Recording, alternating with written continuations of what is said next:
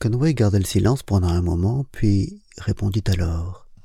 Votre récit du passé m'a profondément intéressé, mais pour être franc, votre tableau de l'avenir ne m'intéresse qu'au sens abstrait. Je ne puis regarder si loin dans l'avenir. Je regretterai certainement de devoir quitter Shangri-La demain, ou la semaine prochaine, ou même peut-être dans un an. Mais je ne puis m'imaginer quels seront mes sentiments si je dois vivre cent ans et plus.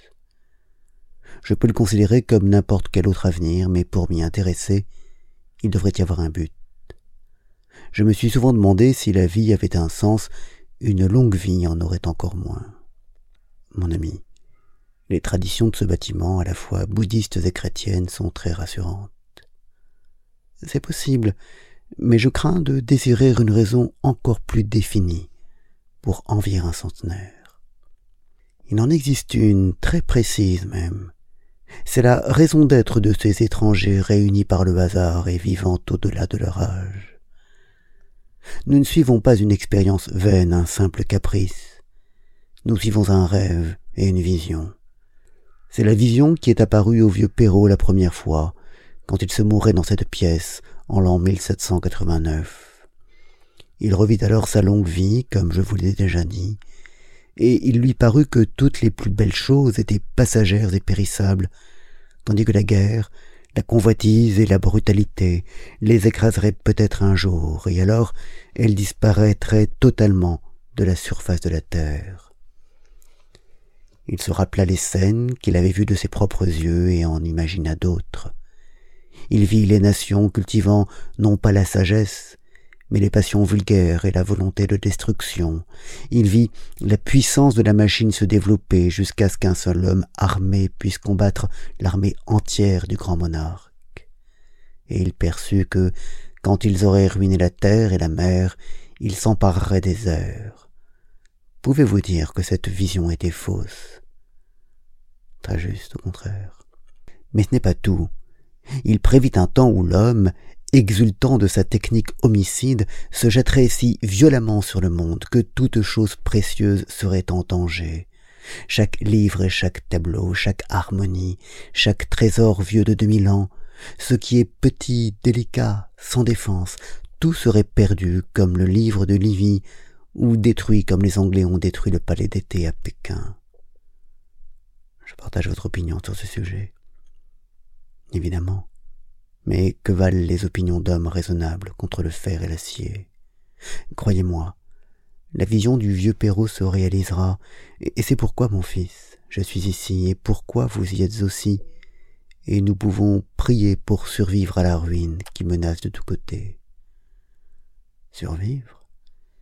Il existe une chance, tout ceci se produira avant que vous ne soyez aussi vieux que moi. Et vous pensez que Shangri-La y échappera? Peut-être. Nous ne pouvons attendre aucune pitié, mais nous pouvons faiblement espérer d'être négligés. Nous resterons ici avec nos livres, notre musique et nos méditations, conservant la fragile élégance d'un âge se mourant, et cherchant la sagesse dont les hommes auront besoin quand leurs passions seront épuisées. Nous avons un héritage à conserver et à léguer. Prenons tout le plaisir que nous pouvons jusqu'à ce que vienne ce temps.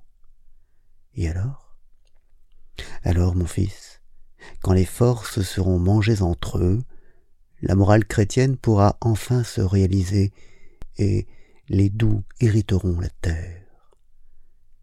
Une certaine emphase se dégageait du murmure et Conway se soumit à sa beauté. De nouveau, il subit la pression de l'ombre alentour, mais symboliquement maintenant, comme si le monde extérieur se préparait déjà à la tempête. Puis il vit que le grand lama de Shangri-La s'agitait. Celui-ci se leva de son siège et se tint debout, comme l'incarnation d'un esprit. Par simple politesse, Conway fit un geste pour l'aider, mais subitement, une impulsion plus profonde le saisit, et il fit ce qu'il n'avait jamais fait devant aucun homme auparavant il s'agenouilla et sut à peine pourquoi il le faisait. Je vous comprends, père, dit-il. Il ne se rendit pas exactement compte de la façon dont il le quitta. Il était plongé dans un rêve dont il ne sortit que longtemps après. Il se rappela l'air glacé de la nuit après la chaleur de ses chambres supérieures et la présence de Chang, un silence serein comme ils traversaient ensemble les cours illuminés d'étoiles. Jamais Shangri-La n'avait offert à ses yeux une telle beauté condensée. Il s'imaginait la vallée s'étendant à leurs pieds, au-dessous du précipice, et cette vision était celle d'un étang calme qui s'associait à la paix de ses propres pensées. Car Conway avait dépassé le stade de l'étonnement. Le long entretien, avec ses différentes phases, l'avait laissé vide, hormis une satisfaction qui tenait autant de l'esprit que des sentiments et de l'âme. Même ses doutes n'étaient plus harassants, mais faisaient partie d'une subtile harmonie. Chang et lui se taisaient. Il était fort tard, et Conway vit avec plaisir que ses compagnons ne l'avaient pas attendu.